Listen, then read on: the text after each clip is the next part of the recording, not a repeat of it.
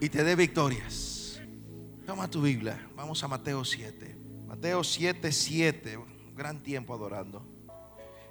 Vamos entonces, Mateo 7, 7.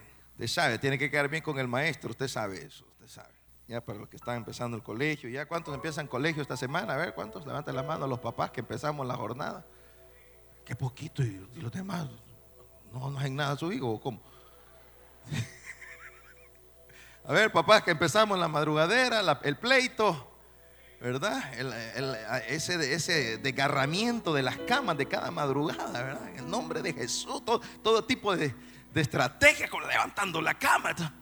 Ya nos toca otra vez, volvemos otra vez ahí, que Dios nos ayude. A nosotros primero y bueno, a nuestros hijos también, ¿verdad? Pero nosotros también para levantarnos, ¿verdad? Así que ahí estamos. Mateo 7:7. 7. Pidan y se les dará. ¿No le parece que sea una gran noticia? Pidan y se les dará, buscan y encontrarán, llamen y se les abrirá, porque el que pide recibe, el que busca encuentra, y al que llama se le abre. ¿Quién de ustedes si su hijo le pide pan le da una piedra o si pide un pescado le da una serpiente? Pues si ustedes aún siendo malos saben dar cosas buenas a sus hijos, te tengo buenas noticias. Cuanto más tu Padre que está en los cielos dará cosas buenas a los que le pidan. Tome su asiento, por favor. Dios sí responde. Hemos estado hablando esta serie, Dios sí responde. En las semanas anteriores hemos estado hablando esta serie. Y el enfoque es esto, Dios sí responde y tiene una respuesta mejor de la que tú piensas, una respuesta mejor de la que tú piensas. Y luego comenzamos a hablar algunas cosas. Lo primero que dijimos es levantemos la expectativa, porque Dios sí responde, Dios te va a responder. Jesucristo dijo, pidan y se les dará. Jesucristo dijo, Dios va a responder.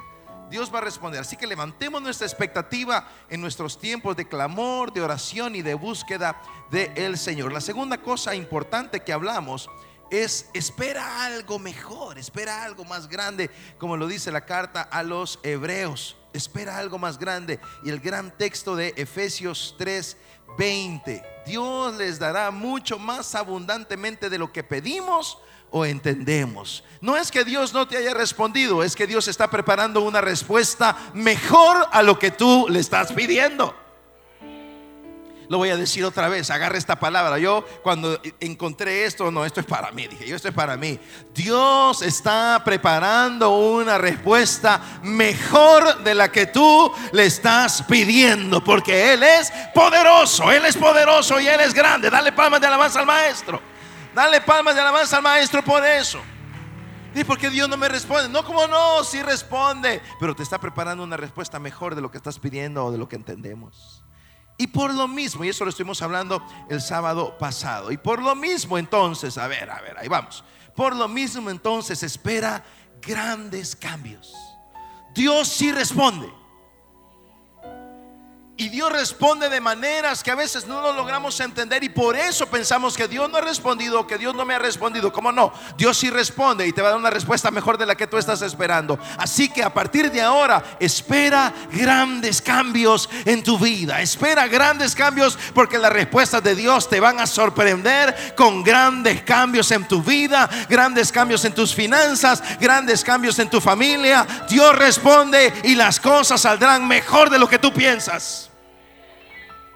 Vamos al Salmo, vamos a, vamos a ese Salmo. Salmo 114, versículo 8.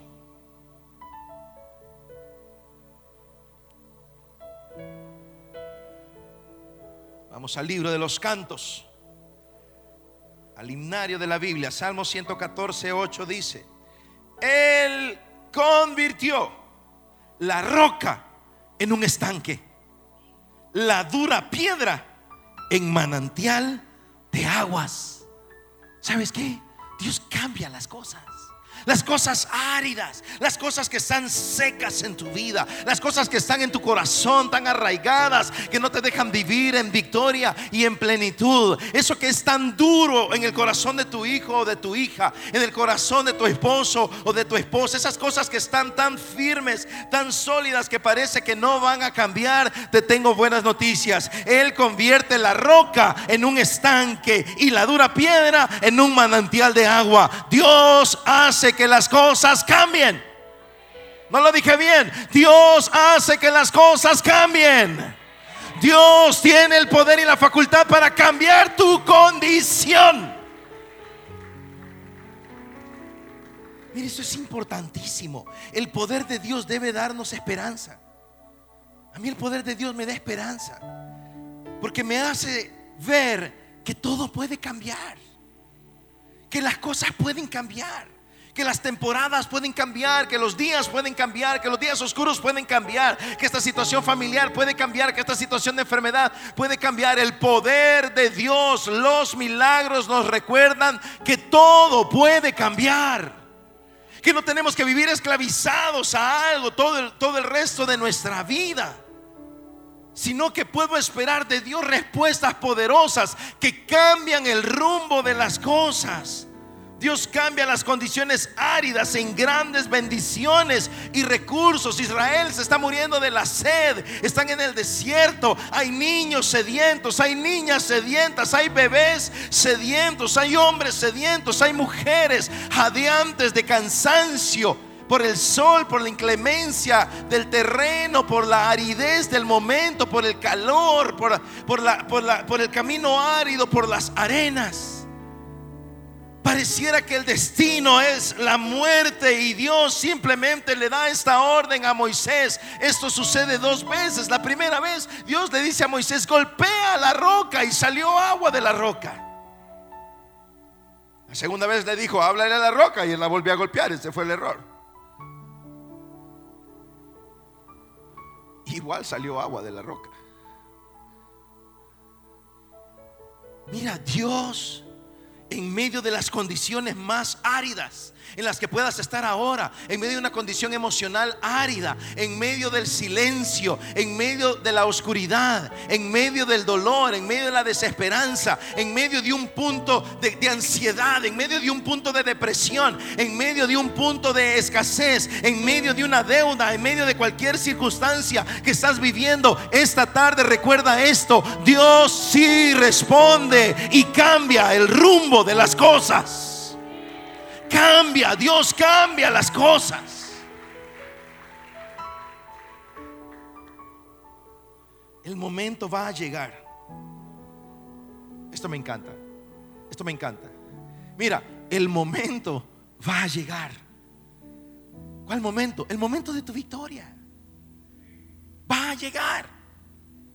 Ay, Dios. Ya, me, ya no les digo nada, ya me voy.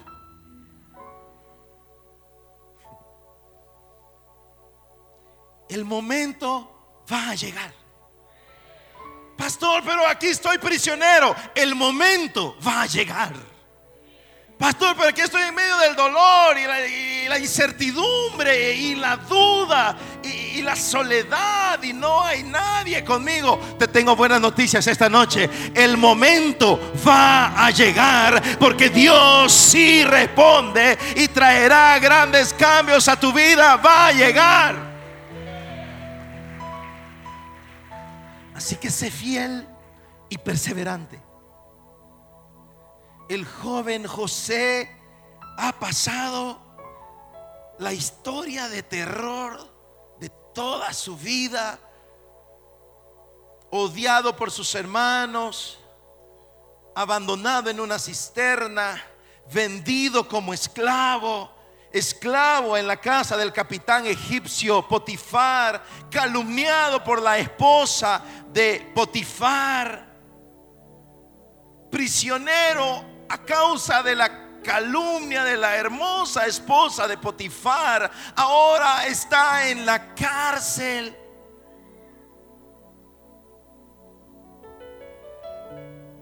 Y los sueños y los sueños y los sueños que José tenía. ¿Qué pasó con los sueños? Y, y todas aquella, aquellas espigas dobladas delante de él y aquellas estrellas dobladas delante de él y el sol y la luna doblados delante de él. ¿Qué pasó con tus sueños? ¿Qué pasó con tus emprendimientos? ¿Qué pasó con tus metas? ¿Qué pasó con tus planes? ¿Qué pasó con tus objetivos? Te tengo buenas noticias esta noche.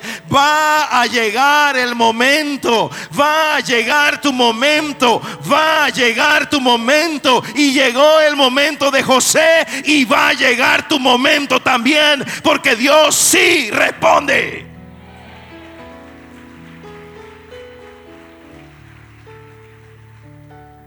Daniel, íntegro como pocos en el texto bíblico.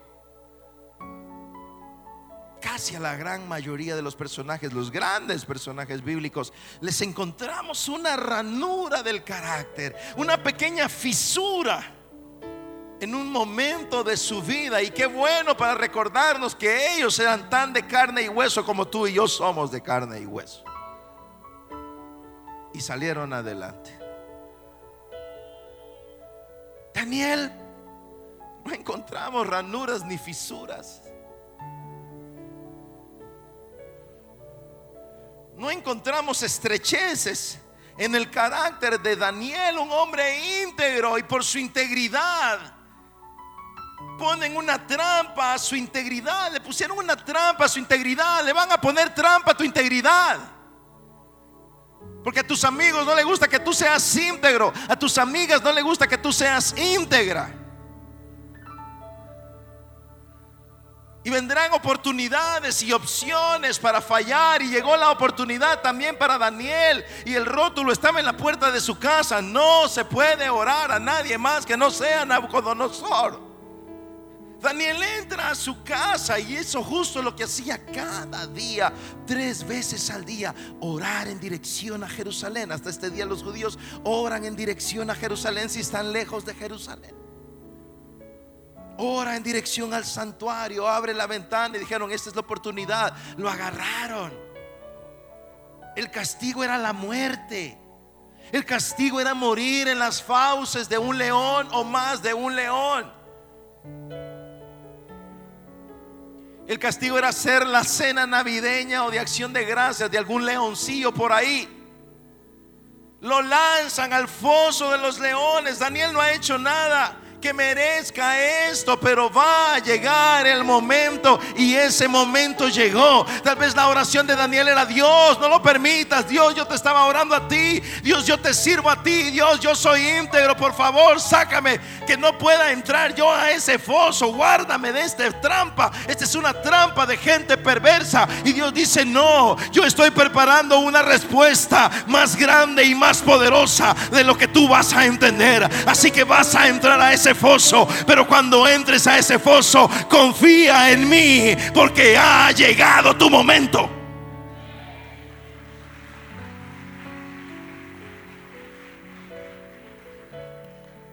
El rey, el rey Darío. La historia es con Darío. Yo dije a Nabucodonosor, la de los jóvenes hebreos es con Nabucodonosor. Rey Darío llega frustrado, triste, porque él amaba a Daniel y se dio cuenta que todo era un chambre y era una mentira, era una trampa. Y dice, Daniel, tu Dios te ha librado. Dios te ha librado, te ha respondido Dios, porque parece que tu Dios ya no responde y tu hijo te dice, ya tu Dios no responde y tu hija te dice, ya tu Dios no responde y tus amigos te dicen, ya tu Dios no responde y tus amigas te dicen, ya tu Dios no responde y tu esposo y tu esposa te dicen, tu Dios ya no responde. ¿Qué estás haciendo adorando? ¿Qué estás haciendo buscando? ¿Qué estás haciendo leyendo tu Biblia? ¿Para qué vas a la iglesia? Tu Dios no responde. Señor, respóndeme para que todos estos impíos vean que tú eres Dios. Más tronado ahora. Señor, respóndeme, que sea testimonio de tu poder. Va para adentro con los leones. Y como que voy con los leones. Se supone que me libras de los leones. No que me llevas de platillo de león.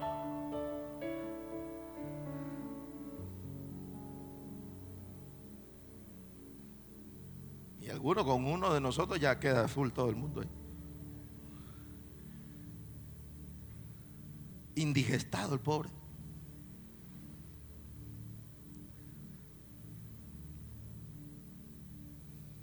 Y entra Daniel al foso de los leones. Y dice, yo no, no se suponía que tendría que estar aquí. No se supone que debo estar con los leones. Yo solo estaba orando.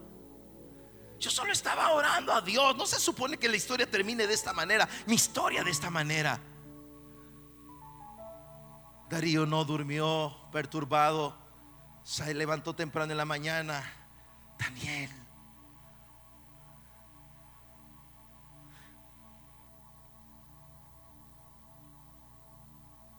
Te ha librado tu Dios.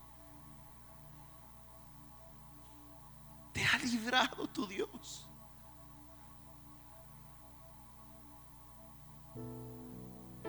Vive, oh rey. Mi Dios envió a su ángel para cerrar la boca de estos leones y que no puedan tocar ni uno solo de mis cabellos.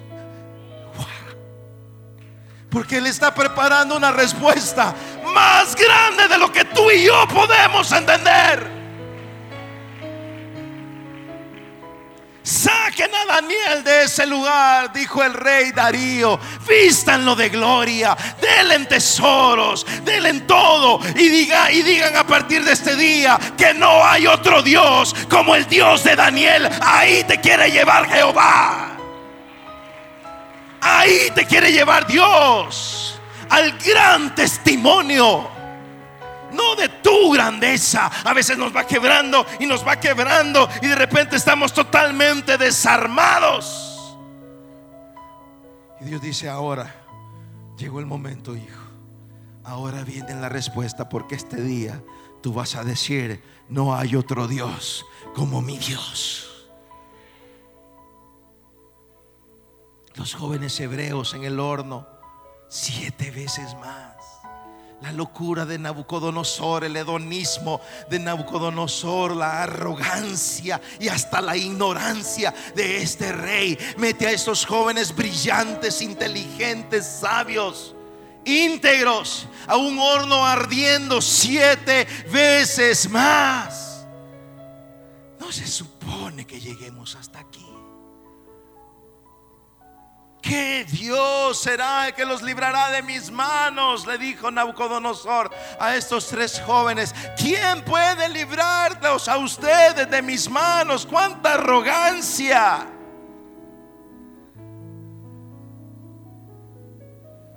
Debes saber, oh rey, dijeron ellos, que nuestro Dios puede librarnos de tu mano. Pero hay algo más, le dijeron. Pero aún si no lo hiciera, no vamos a adorar tu estatua. Y quizás recitaron el famoso Shema. Shema Israel, oye Israel, Jehová tu Dios uno es y solo a Él servirás y solo a Él adorarás. Métanlos al horno. Y Jehová dijo, métanlos al horno. ¿Quién está en el horno hoy? Y Jehová dijo, métanlo al horno. Ya te ves un poco rostizadín.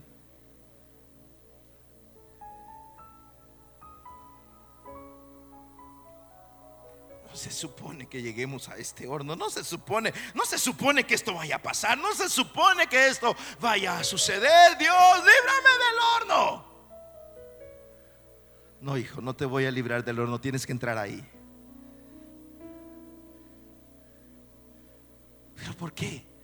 Porque yo voy a darte una respuesta mucho más grande de lo que tú estás pidiendo y mucho más grande de lo que tú estás entendiendo. Solo confía, confía, confía, porque Él sí responde.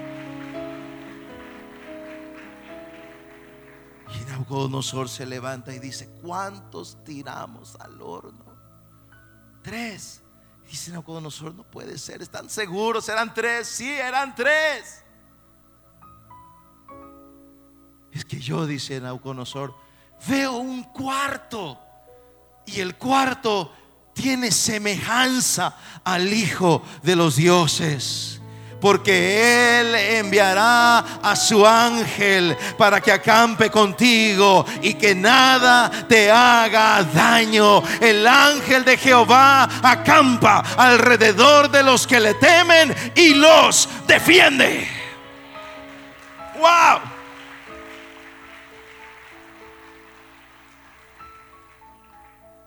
Espera grandes cambios.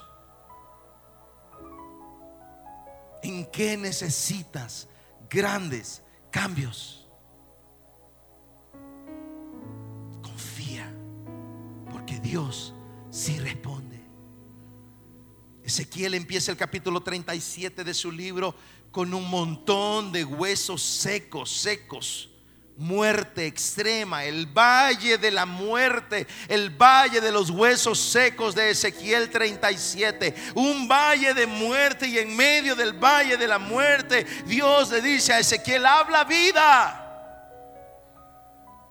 Mira, si hay algo que debemos aprender es hablar vida cuando estás en medio del valle de la muerte. Cuando estás en el valle del dolor, en el valle de la preocupación, en el valle de la angustia, sabes, hablamos más muerte. Pero si estás en el valle de la muerte, habla vida. Dios le dijo a Ezequiel, no dobles muerte, profetízale vida a esos huesos.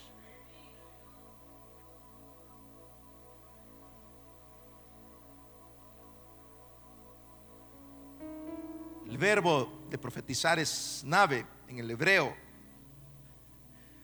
que significa hablar por otro o hablar en nombre de otro. Cuando Dios le está diciendo a Ezequiel, profetiza, habla por mí. Háblales tú por mí. Profetiza y diles, Espíritu, ven de los cuatro vientos y estos huesos se levantarán. Cuando hablas vida, cuando hablas a partir de la palabra de Dios, Ezequiel no está profetizando antojos o berrinches. Lo que él está hablando es la palabra, lo que Dios le dijo que hablara. Lo que está hablando es la palabra de Dios. Está poniendo la palabra de Dios en su boca. Lo que tienes que poner es la palabra de Dios en tu boca y hazlo con autoridad porque vas a ver grandes cambios. Ezequiel 37 comienza con un valle lleno de muerte y termina con un batallón listo para la batalla porque Jehová cambia todas las cosas.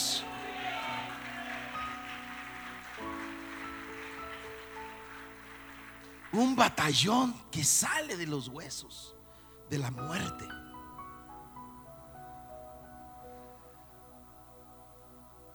Espera cambios.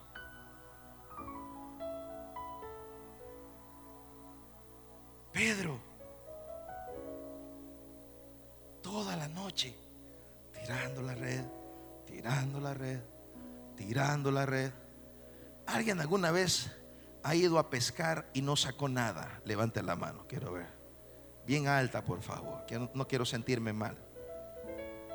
Qué bueno que no he sido el único. Y tirando el anzuelo, y tirando el anzuelo, y tirando el anzuelo. Y los que están alrededor mío, ¡ay, picó otro! ¡ay, picó otro! ¡ay, picó otro! Yo te reprendo en el nombre de Jesús. Que se te pudra ese pescado.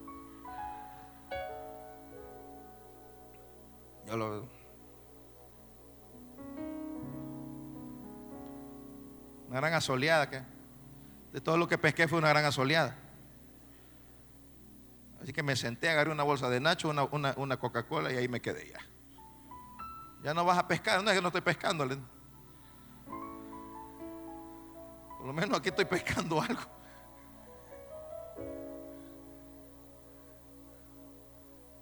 Así pasó Pedro toda la noche, toda la noche, toda la noche, toda la noche, toda la noche, pescando o lanzando la red.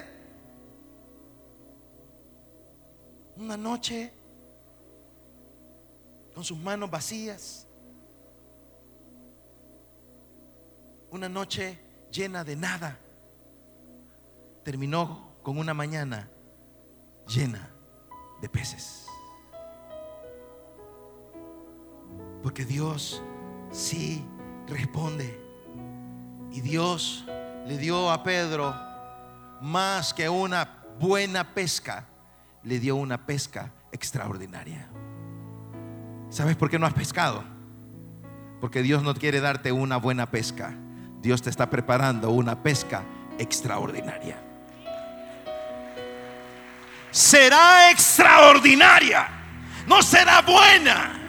Pedro podría tener al finalizar la noche un barco lleno de pescados. Pero al día siguiente su barco está vacío. Pero Jesús entró a la barca. Jesús predicó desde su barca. Y luego le dijo, vamos ahora, mar adentro, Pedro. Boga, mar adentro. Vamos a lo profundo. No te quedes aquí en la orilla. Porque en la orilla no hay pesca extraordinaria. Si quieres pesca extraordinaria, métete más profundo.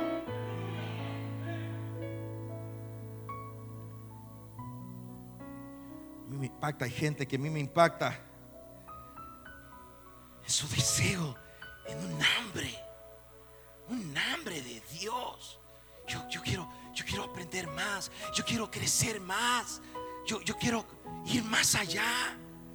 Yo quiero más, yo quiero, yo quiero ver más de Dios. Sabes, son personas que van mar adentro con su barca y de repente se levanta una tormenta. Tal vez retroceden un par de millas, pero vuelven otra vez al bote y ahí van luchando y el enemigo se levanta para ponerse con marea contraria, para fatigarte, para agotarte, para que te des por vencido, para que digas, Dios no responde, Dios no está conmigo. He estado tratando de pescar, he tratado de sacar una buena pesca, he tratado de tener un buen negocio, he tratado de tener buenas finanzas, he tratado de tener un buen trabajo, he tratado de tener de ser un buen padre, he tratado de ser un buen esposo, he tratado de ser una buena esposa, he tratado, he tratado, he tratado y mis redes siguen vacías. Te tengo noticias, Jesús te está viendo, él conoce tu corazón y la mejor noticia, él responde y está preparando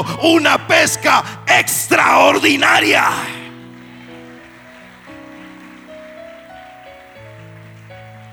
Sabes por qué? ¿Sabes por qué?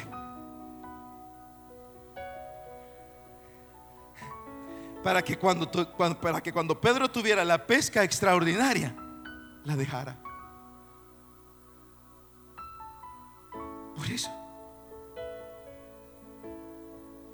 Para que cuando Pedro finalmente tenga redes llenas de pescado tan llena de pescados que tuvo que llamar a sus amigos, vengan, échenme la mano que me estoy hundiendo con todo este montón de pescado. Y todos los otros que se estaban riendo, ay, el ridículo de Pedro, algo que va con Jesús, ahí está tirando la, la red, si no se pesca nada a esta hora, muchacho. Y el Pedro solo así, viendo así, con la red en la mano. Y empiezan a entrar en Y el Espíritu Santo le dice a esos peces, ok, entren ahí. Y los peces, entre ahí.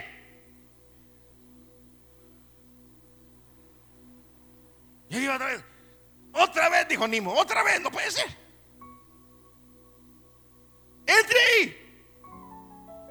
Se empieza a llenar de peces, de peces, de peces, de peces, de peces, de peces, de peces, de peces. Y empieza Pedro, hermana, vengan, me estoy hundiendo. Cuando llegaron otros a agarrar la red y llegaron otros a agarrar la red. Y entonces, yo, yo, yo lo que pienso es que hacía Jesús. Mientras está entrando ese montón de peces en la red y los pescadores no hayan ni qué hacer. Yo, ¿qué, ¿qué habrá estado haciendo Jesús? Viéndolos nada más con una sonrisa. Ah, muchachito.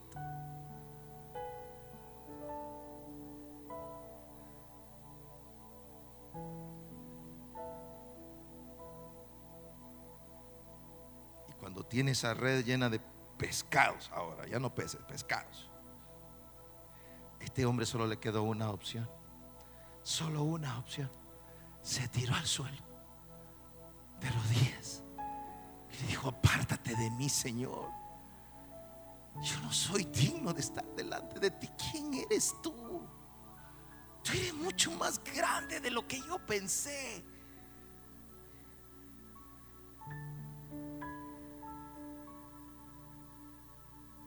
Mire, a veces el Señor necesita ablandarnos. Porque hay mucho de nosotros dentro de nosotros. Y si tienes esa pesca, te vas a creer la última Coca-Cola en el desierto.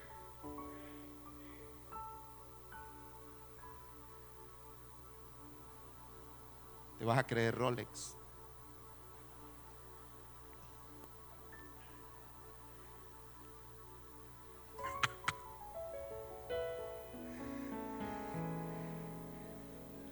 Algunos de Olvídelo, hermano. No es importante.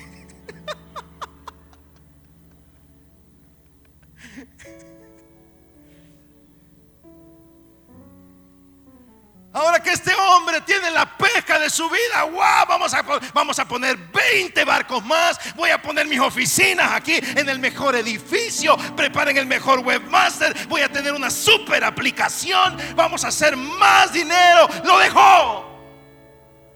Jesús le dijo, ¿estás listo? Vas a ser pescador de hombres. Dios está preparando una pesca extraordinaria para tu vida y necesita ablandar tu corazón para que cuando venga esa pesca digas, tú eres el Señor, yo soy tu siervo.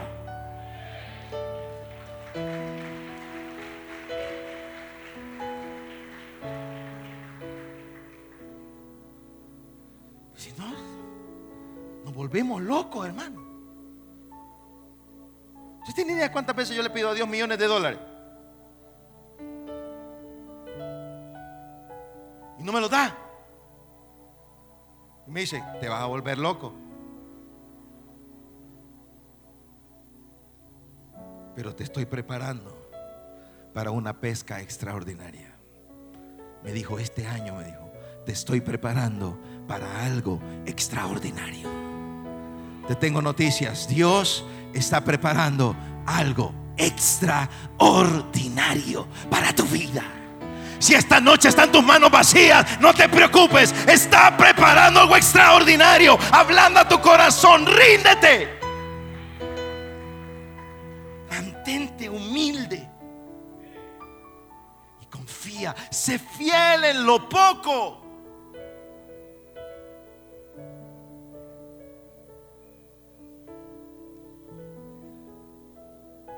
Espera, dame un clic ahí, por favor.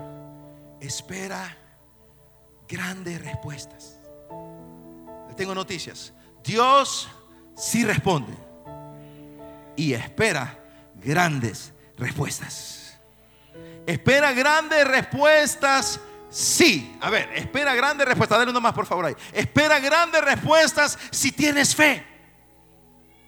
Si tienes fe, espera grandes respuestas. Corramos a los versículos. Mateo capítulo 9.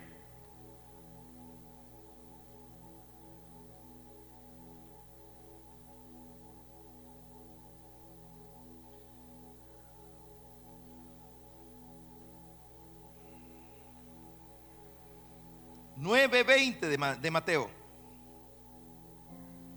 Y aquí una mujer enferma de flujo de sangre desde hace 12 años se le acercó por detrás y tocó el borde de su manto porque decías dentro de sí, si tocara solamente su manto seré salva. Pero Jesús volviéndose y mirándola dijo, ten ánimo hija, tu fe, tu fe, tu fe te ha salvado. Y la mujer fue salva desde aquella hora.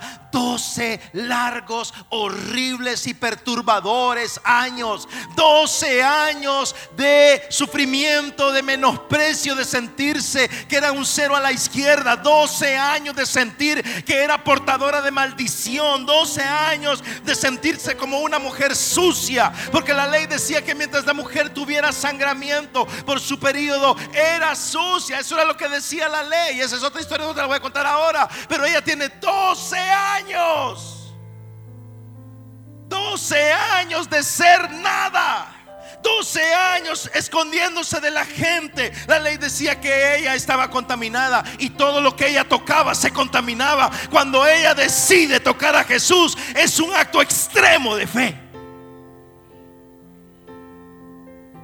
La ley decía que todo lo que ella tocaba fuera ser viviente u objetos, inmediatamente era hecho maldición y suciedad, porque ella era considerada suciedad y maldición. ¿Cómo poder vivir con semejante, con semejante marca en tu vida?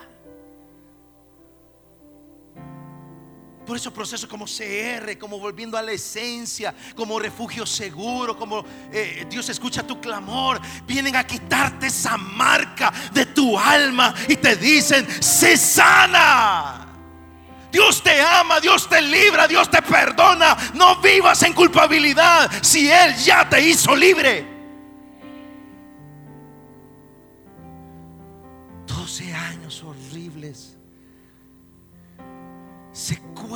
Entre la multitud. Es peligroso. Lo que ella está haciendo es peligroso. No se supone que lo haga. Se supone que debe alejarse de la multitud. Pero Jesús va camino a la casa de Jairo, el principal de la sinagoga.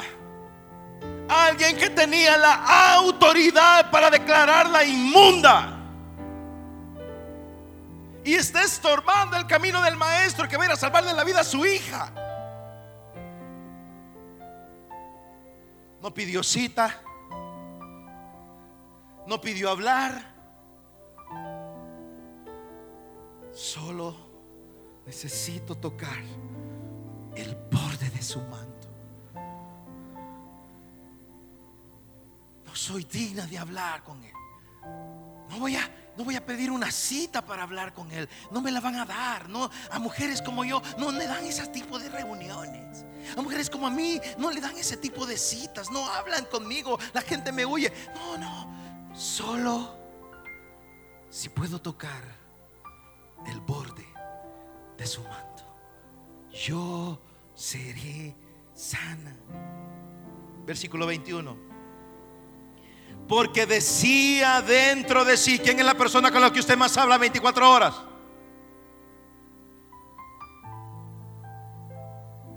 ¿Quién es? Pon el dedo así otra vez. Ponga el dedo así. No avanzo si no pone el dedo así.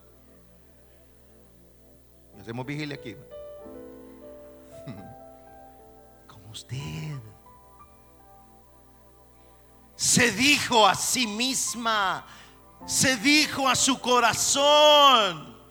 Porque la fe es por el oír y se habló a sí misma y creyó lo que dijo.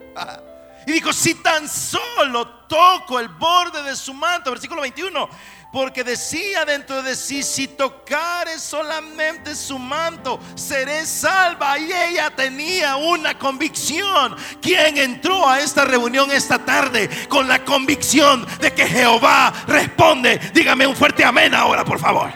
Dale palmas de alabanza Jehová, sí responde. Ella se coló y dijo, si toco el borde del manto, Él va a responder. Y voy a ver cosas extraordinarias. Veré una gran respuesta. Ya lo sabía. Si toco el borde de su manto, seré salva. Tenía la convicción, tocó el borde del manto y fue sanada.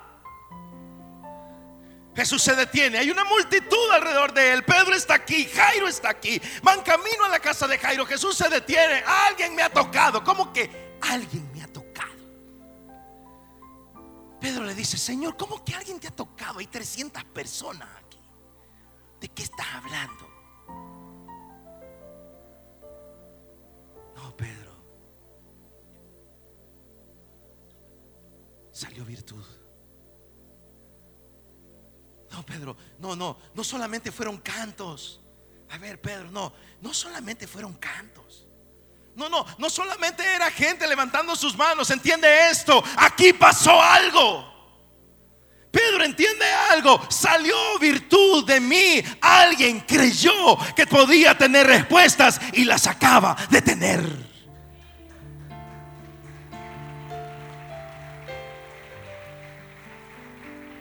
Dios Sí, responde. Espera grandes respuestas si tienes fe.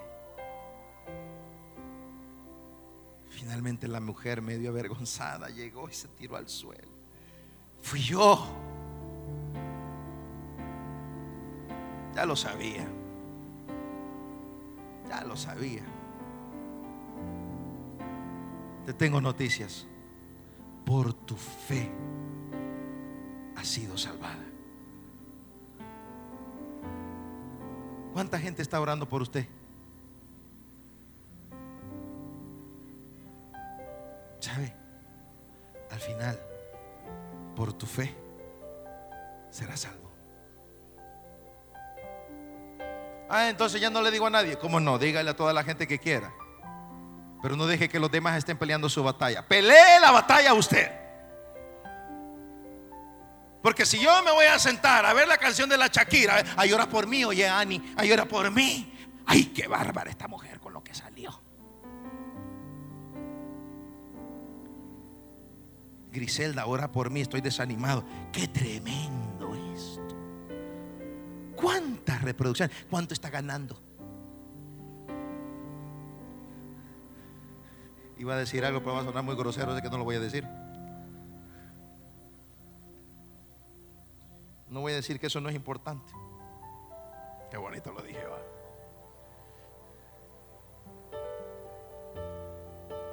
Pero si voy de rodillas delante de su presencia, Señor, yo sé que tú respondes y estás preparando una respuesta más grande, más extraordinaria, una respuesta mayor a lo que yo puedo creer, a lo que yo puedo entender y a lo que estoy pidiendo. Señor, yo creo que tú respondes. Ani, por favor, únase a mi batalla. Gris, por favor, únete a mi batalla. Carlitos, únete a mi batalla. Y ahí estamos todos peleando. Prepárate, viene una gran respuesta para tu vida. Es más, viene un tsunami de parte de Dios que te va a bendecir.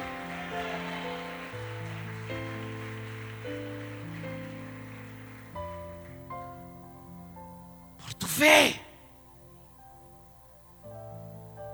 Por tu fe. Corra. Vamos a qué? Mateo 7. Mateo 7, 9.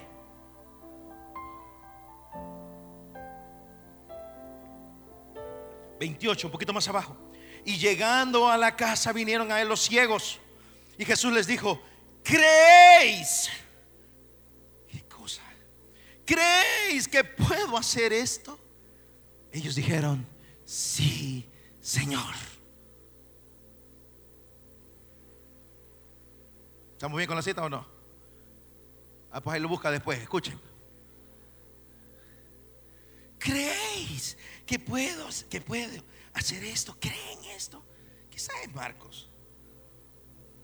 La verdad me sorprendió porque solo hay una M aquí. No sé qué pasó. ¿Creéis?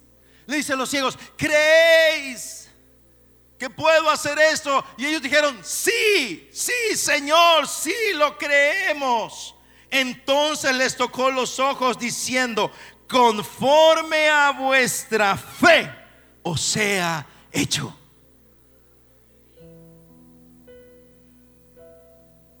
Espera grandes respuestas si tienes fe.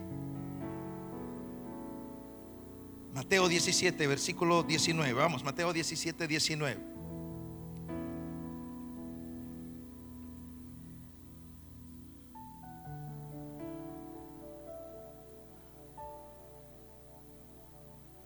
Diecisiete, diecinueve. Después los discípulos se acercaron a Jesús y en privado preguntaron, ¿por qué nosotros no pudimos? ¿Por qué no pudimos? ¿Por qué no pudimos expulsarlo? ¿Por qué no? ¿Por qué no? ¿Por qué no? ¿Por qué Dios no me responde? Respuesta de Jesús, por la poca fe que tienen. ¿Por qué crees que el enemigo se empeña tanto en desanimarte? Lucas 8:22.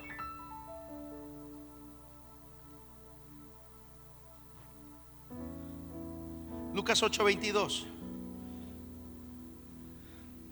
Tercer libro del Nuevo Testamento, Mateo, Marcos, Lucas. capítulo 8, verso 22. Los discípulos fueron a despertarlo. Maestro, maestro, nos vamos a ahogar. Eso le gritaron. Nos vamos a ahogar. ¿Qué están hablando? ¿Qué estás hablando? Jesús está ahí. Nadie se va a ahogar. Jesús estaba en ese barco, nadie se va a ahogar en ese lugar. Maestro, nos vamos a ahogar. Él se levantó, reprendió al viento y a las olas. La tormenta se apaciguó y todo quedó tranquilo. Y viene la gran pregunta, versículo 25. ¿Dónde está la fe de ustedes? Y ese es otro mensaje que estoy preparando.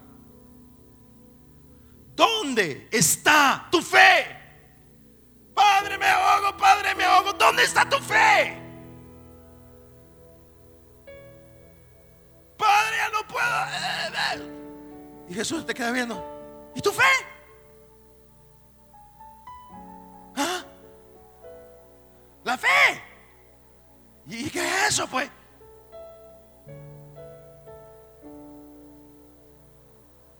Es la certeza de lo que esperas, la convicción de lo que no se ve. Es confianza más allá de lo que te rodea más allá del contexto, más allá de lo que pueden percibir tus sentidos, más allá de lo que tus ojos pueden alcanzar, más allá de lo que tus números pueden sumar, más allá de lo que el diagnóstico puede decir. Yo sé que mi redentor vive, Él me levantará, sea hecho conforme a tu fe.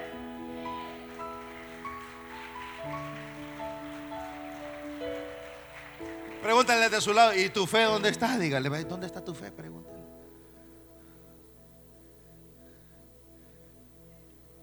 Quedó colgada en la pantalla del televisor, brother. Dejaste tu fe allá en Netflix. Con la serie, con la novela.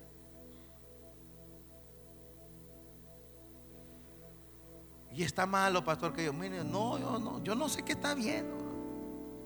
Yo no sé. Si, si, está bien delante del Espíritu Santo que está viendo eso, entonces no es ese el problema. Está bien si quiere distraerse, despegarse un poco, lo que sea. Pero usted debe saber que si quiere ganar batallas es con fe.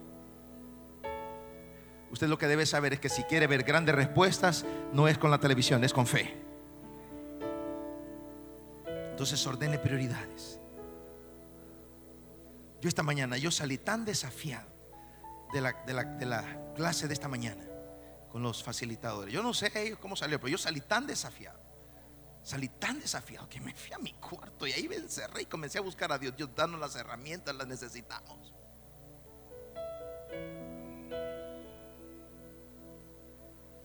Espera grandes respuestas si tienes fe. Vamos al último, al último texto, Mateo 13. Versículo 58.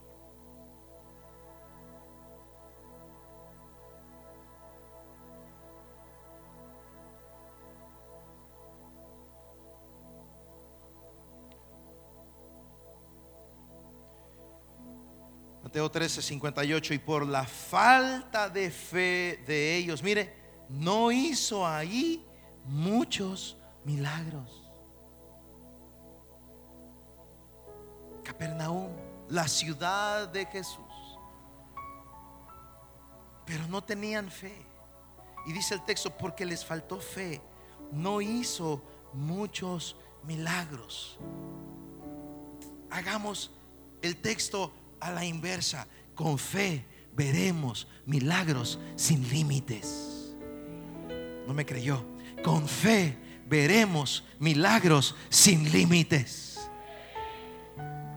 Con fe veremos milagros sin límites. Verás milagros en tu familia, verás milagros en tu finanza. Con fe espera grandes respuestas. Por eso debes cultivar tu fe. Entonces cultiva tu fe a través de la palabra. La fe es por el oír, el oír es por la palabra. La fe se fortalece con la palabra, porque la palabra fortalece tu identidad. A través de la palabra sabes quién eres tú, sabes quién es Dios y sabes quién es el enemigo. Y pones a cada quien en su lugar. Prepárate porque vas para la victoria. Dios está por encima de todo.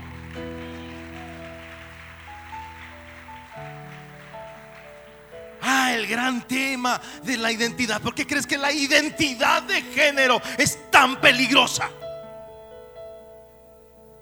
Porque drena la identidad del ser humano. Y le da autoridad al pecado y a la maldición. La identidad define tu posición. Por eso tu fe se fortalece a través de la palabra. Empiezas a encontrar quién es Dios, lo que Dios hace, las oportunidades que tiene. Te das cuenta que el enemigo realmente no es más grande que tu Dios. Podrá ser más fuerte que nosotros. Goliat era más fuerte que David, pero no más fuerte que el Dios de David. Y el Dios de David peleaba las batallas de David. El problema es que tú estás viendo al gran gigantón y te miras a ti, ay no. Deja de ver al gigantón, deja de ver las armas de Goliat. Mira al Dios que está contigo. Y diga, si Dios es conmigo, ¿quién contra mí?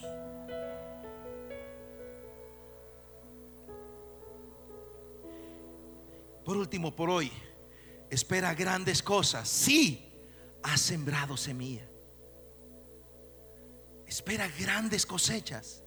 Si has sembrado semilla, veamos nada más uno de esos textos y seguiremos el otro sábado. Marcos capítulo 4, versículo 14.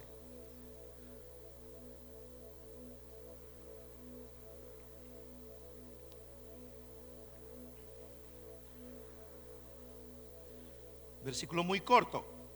El sembrador es el que siembra la palabra. ¿Estás sembrando la palabra? ¿Qué palabra? Ok, ¿qué porción de la Biblia está sustentando tu oración? Cuando ores, vea la Biblia porque Dios va a respaldar su palabra. El sembrador siembra la palabra. Tú verás grandes cosas porque has sembrado la semilla de la palabra de Dios y la palabra sustenta tu fe y te muestra cuáles son las facultades, capacidades que tú tienes, las competencias.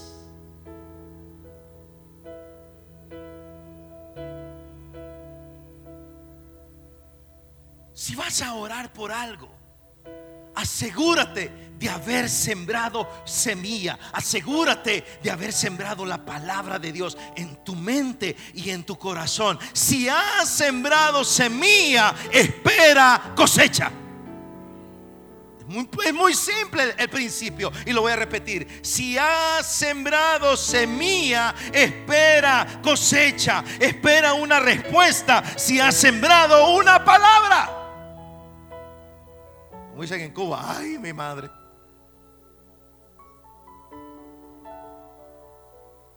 Los cubanos le dices tú, ay, mi madre, ay, la mía, te contestan.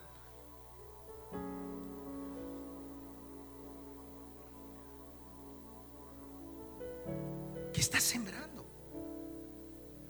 Oras por mí, Gris, oras por mí. No, ¿y usted qué está sembrando?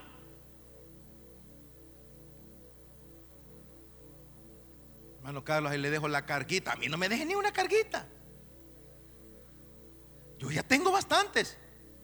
Pero si usted está sembrando la semilla, vamos a pelear juntos. ¿Sabe por qué? Porque si ha sembrado semilla, vamos a esperar una gran respuesta.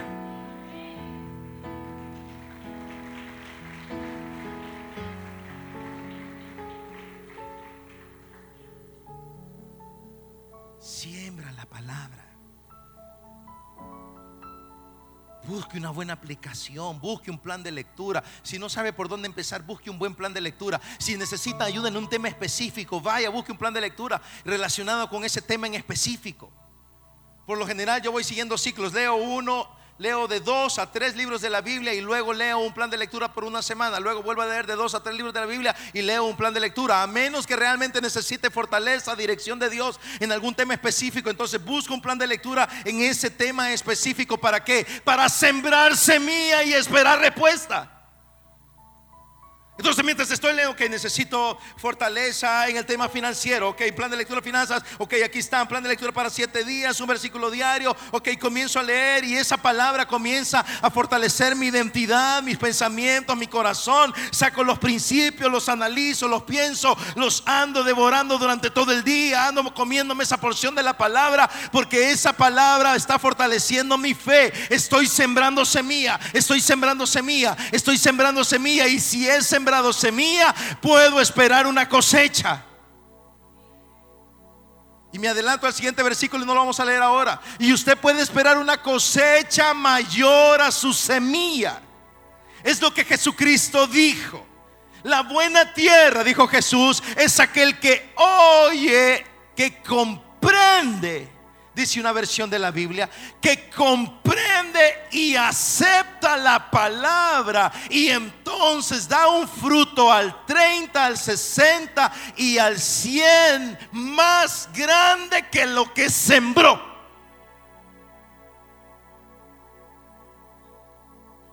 Y esta tarde estuve por una hora reventándome con ese versículo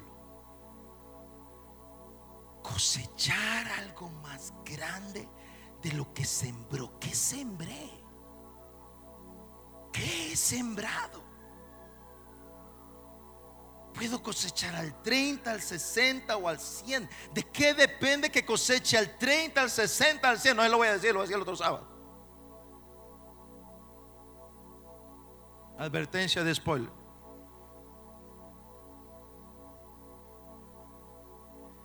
Por una hora, ¿qué he sembrado?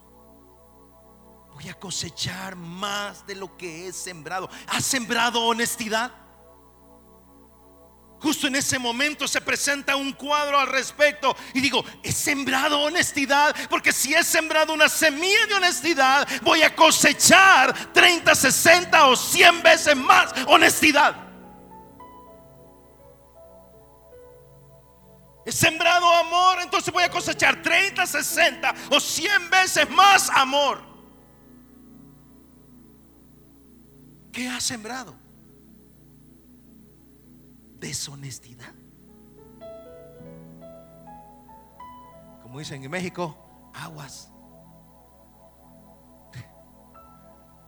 Una vez estábamos en la ciudad de León con un buen amigo, Mauro Servín y andábamos, él nos andaba paseando, en una ciudad muy bonita, muy colonial, muy romántica, una ciudad muy romántica. Y yo con Mauro Servín, hermano. Y él con su esposa, y yo, andate, voy a comer tacos, le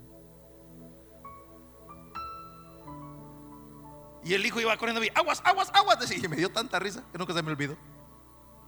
¿Qué está sembrando? Va a cosechar 30, 60 o 100 veces lo que está sembrando.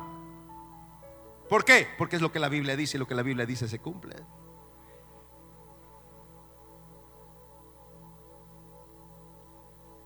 Espera grandes respuestas si has sembrado buena semilla en buena tierra. Qué bonito, ¿verdad?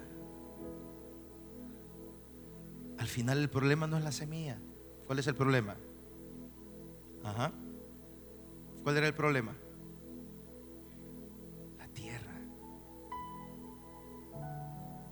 La cosecha no dependía de la semilla, depende de la tierra.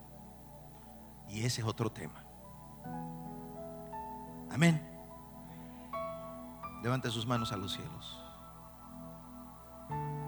Siembre adoración en medio de su desierto. Vamos, adore, adore, dé palabras de alabanza. Dele palabras de alabanza al maestro. Dele palabras de alabanza al maestro. Siembra adoración, siembra fe, siembra confianza, siembra paz, siembra amor. Siembra, vamos, siembra, siembra semilla, porque tu cosecha será más grande que esa semilla. Siembra. Vamos, siembra la palabra. Agarre versículos. Agarre aunque sea esos tres versículos que son lo único que sabe. Siembre eso, aunque sea, hermano. Siémbrelo, siémbrelo.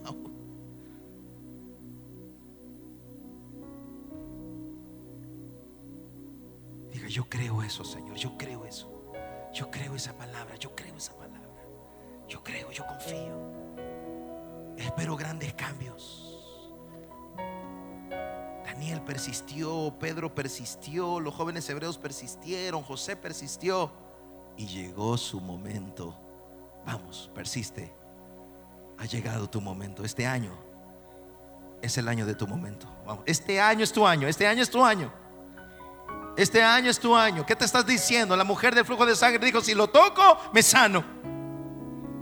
¿Qué te estás diciendo? Te sugiero que digas esto. No es mía la guerra, sino del Señor. Eso es lo que Dios ha dicho para este año. Así que agarra esa semilla, siémbrela. Siembra esa semilla, siémbrala en tu familia. No es mía esta batalla con mi hijo, es de Dios. No es mía esta batalla por, por el matrimonio, es de Dios. No es mía esta batalla de las finanzas, es de Dios. Dios la va a pelear esta batalla. Será una gran victoria, será extraordinaria. Ponte de pie, hay una unción fuerte ahora. Ponte de pie, levanta tus manos, no pierda la concentración, no se distraiga con nada ni nadie. Cierre sus ojos, levante sus manos, escucha esta palabra. Este no es un buen año para ti, este es un año extraordinario para ti. En el nombre poderoso de Jesús, es un año de pesca no buena, de pesca extraordinaria.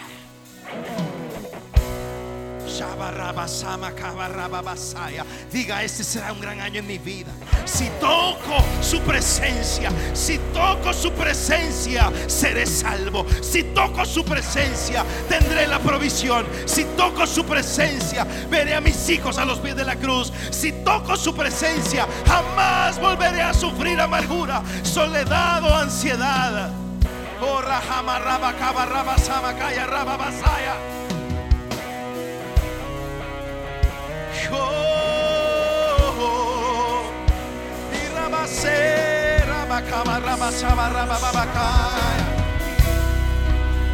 El devorador te ha quitado algo.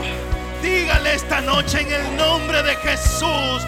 Te reprendo, devuélveme lo que me has quitado y lo recibo multiplicado como Job.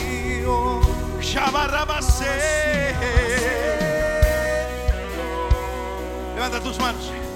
Recibe multiplicado lo que el enemigo te quitó. Recibe el multiplicado. Recibe lo multiplicado. Como sucedió en Job. Amparado en la historia bíblica de Job. En el nombre de Jesús creo que recibimos multiplicado lo que el enemigo nos ha quitado. Lo recibes al 30, al 60 y al 100 por uno.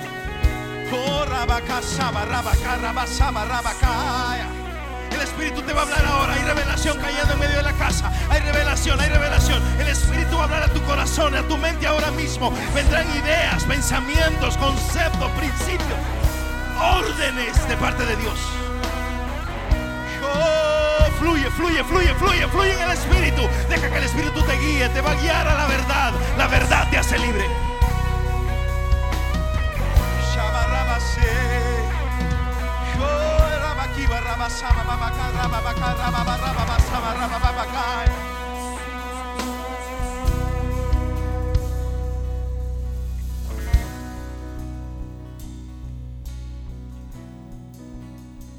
Aún hay más, dice el Señor. Escucha esta palabra. Aún hay más, dice el Señor no se ha detenido mi brazo, ni se ha debilitado. Aún hay más para tu vida, dice Jehová de los ejércitos. si has sembrado semilla si has sembrado financieramente, si has sembrado en oración, si has sido fiel en sembrar semilla, tu cosecha será abundante en el nombre de Jesús.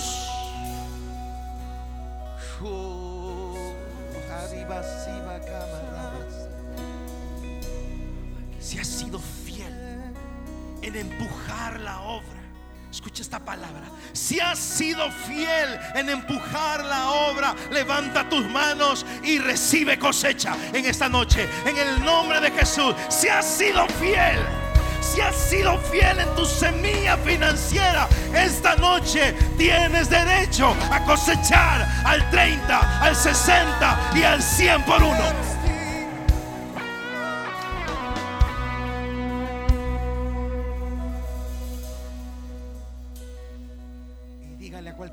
Las tinieblas, porque yo he sido fiel a Dios. Dígale, mi Dios reprende al devorador. Así que háblele a esa tiniebla, dígale, puedes alejarte, no tienes autoridad sobre mí. Dígaselo, dígaselo ahora mismo. Dígaselo ahora mismo. He sido fiel. Y la Biblia dice que si yo he sembrado semilla, Él reprenderá al devorador. Dígale ahora, aléjate no puedes tocarme.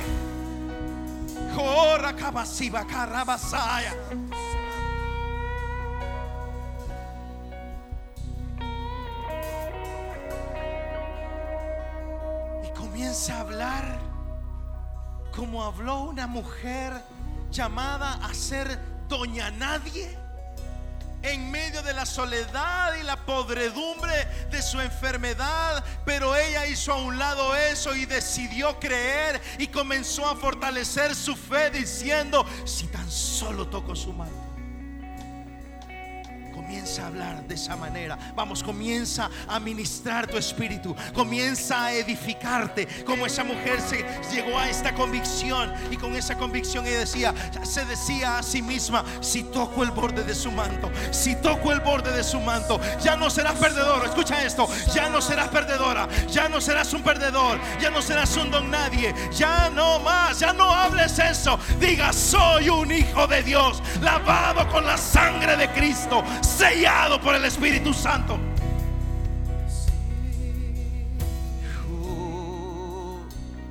Las promesas de la provisión son para mí.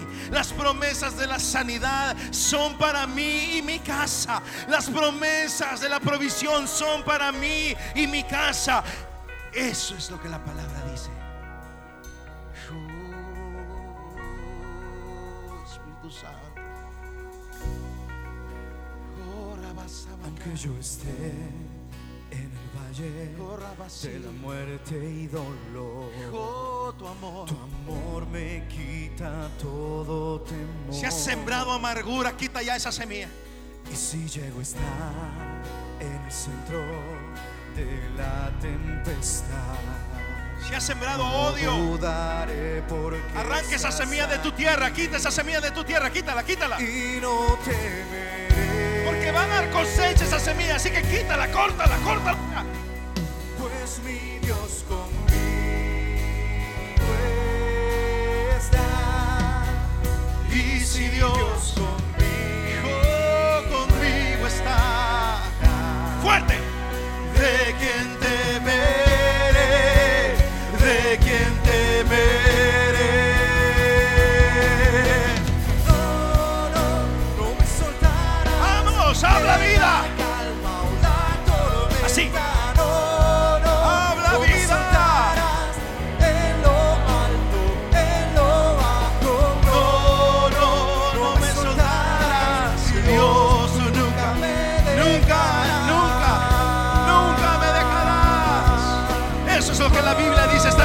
Estaré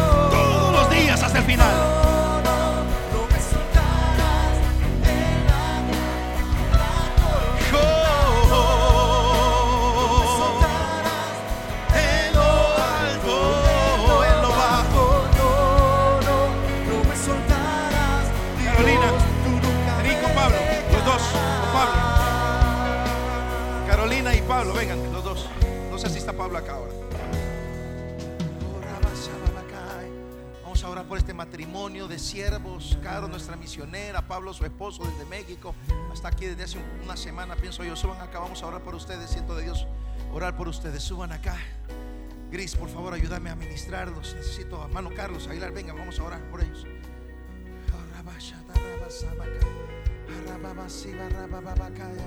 Necesito más gente orando aquí. Carlitos, venite, Carlitos, Mayra, también vénganse, vénganse ahí. Véngase, necesito más gente orando aquí por ellos. Véngase para acá, véngase para acá, oren por ellos. Pongan sus manos en ellos. Pongan sus manos en ellos. Levanten sus manos. Bendigamos este matrimonio. Bendígalo, bendígalo. Por favor, suelte semilla, suelte semilla, suelte semilla. Suelte semilla de bendición sobre ellos. Suelte semilla de bendición en esta tierra. Vamos, bendígalos, bendígalos, bendígalos. Que se anule por la bendición toda maldición. Ahora, en el nombre de Jesús, en el nombre de Jesús. Alfredo, véngase, hermano Alfredo, Daisy, véngase, Romero y Fabricio. Vengan, vengan a orar por ellos. Vengan, vengan a bendecirlos, vengan a bendecirlos. Oh, rabakashata rabasama rabakaya rabasama bakaya. Y rabasama bakanda rababakaya rabababasaya. Y rabaya rababasama babakaya rabababase y rabakaya rabasama kanda rabasiva rabababakaya. Bendígalos. Esta bendición a naciones. Aquí usted está sembrando en naciones. Y vas a cosechar esa bendición en las naciones tú también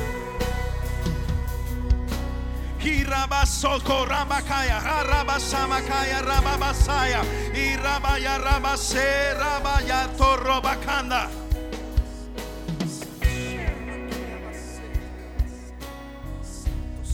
En el nombre de Jesús. En el nombre de Jesús. Nada puede romper lo que Dios ha puesto en sus corazones edifiquen. Edifiquen según la orden de Dios para su vida. En el nombre de Jesús. Vengan recursos. Vengan recursos conforme a la semilla. En el nombre de Jesús. Venga dirección. Venga paz y autoridad espiritual. En el nombre de Jesús. Lleven la gloria de Jehová. Lleven el fuego de Dios a las naciones. En el nombre de Jesús. Toda sombra de tinieblas que se haya levantado contra ustedes. En el nombre de Jesús. En el nombre de Jesús. En el nombre de Jesús. En el nombre de Jesús. En el nombre está su corazón. Carolina, el corazón de Carolina. En el nombre de Jesús. En el nombre de Jesús. En el nombre de Jesús. En el nombre de Jesús. En el nombre de Jesús, en el nombre de Jesús, aviva el fuego del don de Dios que hay en ti. Dios te ha llenado de talentos y de dones, dice el Espíritu Santo. Dios te ha dado herramientas. Dios te ha dado armas espirituales, dice el Espíritu de Dios. Aviva el fuego, usa lo que te he dado, dice el Espíritu de Dios, y lleva mi gloria a las naciones. En el nombre poderoso de Jesús se ha hecho. Baba Baba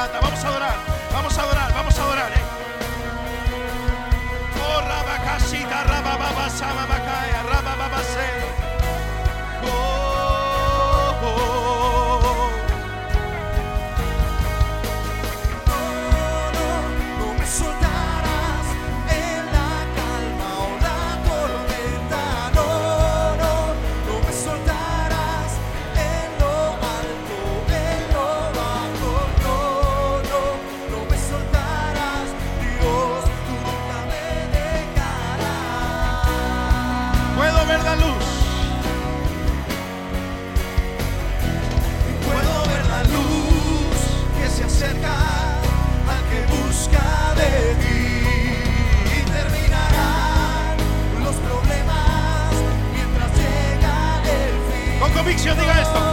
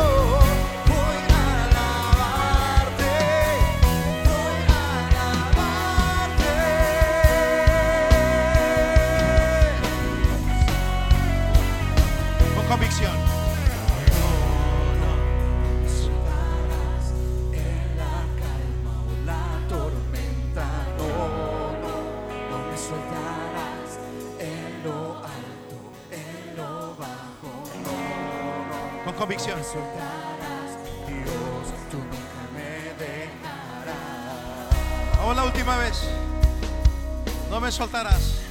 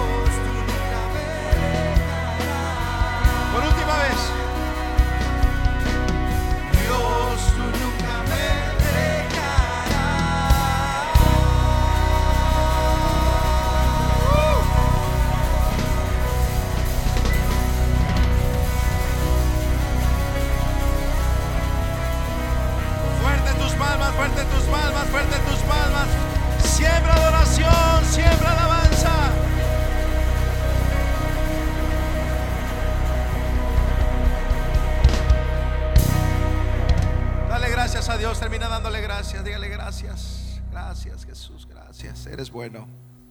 Eres extraordinario. Y eres bueno, Señor. Y dale gracias por la respuesta, dígale gracias. Será una gran respuesta, dígale eso. Yo seguiré aquí, Señor. Siento tu respuesta. Sí me respondes, sí me respondes. Te siento conmigo. Pero mi respuesta final será extraordinaria. Como la de Daniel, como la de José, como la de los jóvenes hebreos, como la de Pedro. Dígale, Señor, será extraordinaria. Gracias en el nombre de Jesús. Amén, amén y amén. Gloria a Dios, gloria a Dios.